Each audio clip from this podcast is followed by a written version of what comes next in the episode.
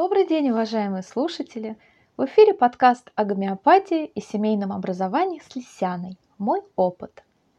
Тема сегодняшнего выпуска – что такое гомеопатия?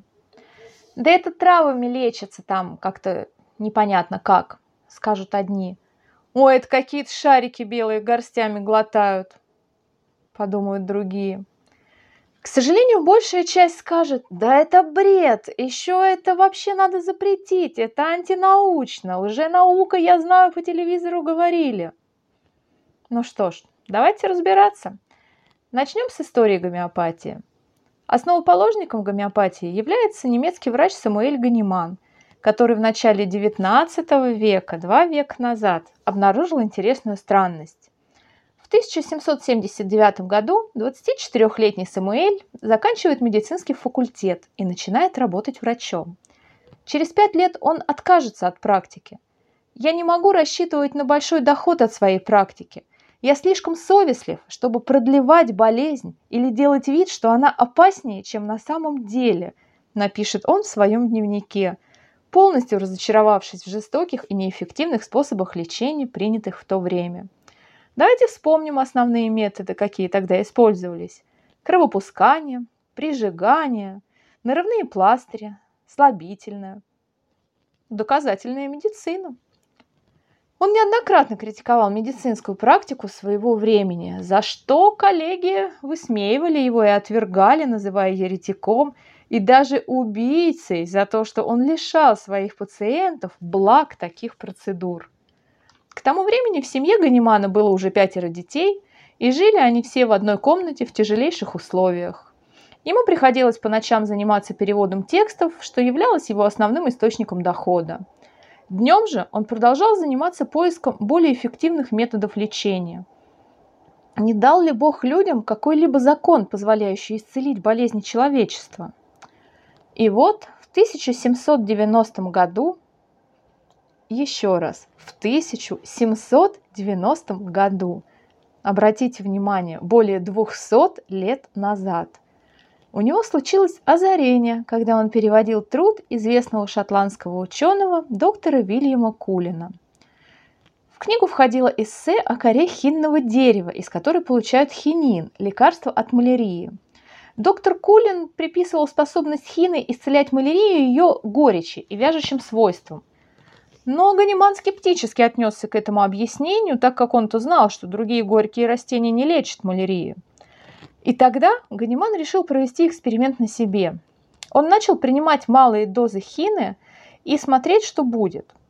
Он стал испытывать страдания больного малярией, то есть все симптомы были точь-в-точь, точь, как при заболевании, но прекращались через 2-3 часа, только если он не принимал еще одну дозу.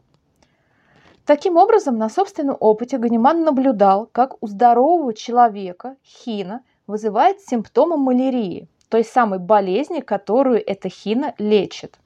Это открытие и положило начало гомеопатии, напомню, более 200 лет назад. Такую процедуру назвали прувингом. В течение нескольких лет Ганиман провел множество прувингов, проверяя свои гипотезы на себе, своей семье, друзьях – и, наконец, он снова занялся медициной. Теперь ему было что предложить своим пациентам. Стоит ли удивляться, что ручеек пациентов к нему не иссякал, а поразительные результаты подтверждали его теорию. Можно предположить, что врачи возненавидели его еще сильнее, потому что, во-первых, просто он делает не пойми что вообще, противоречащее всем канонам. Да к тому же еще и пациенты к нему идут. Также он был в немилости и у аптекарей, так как аптекари того времени были достаточно значимыми фигурами, и они выписывали рецепты, а, точнее по рецептам от докторов, да, выдавали лекарства, которые готовили в своих аптеках. Эти лекарства, как правило, содержали огромное количество ингредиентов. А, есть источники, которые упоминали до 50 ингредиентов в одном лекарстве. И тут появляется Ганиман, который придерживается главного принципа. Одно. Только одно лекарство. Если это хина, это только хина. Если это там условно кремний, это только кремний.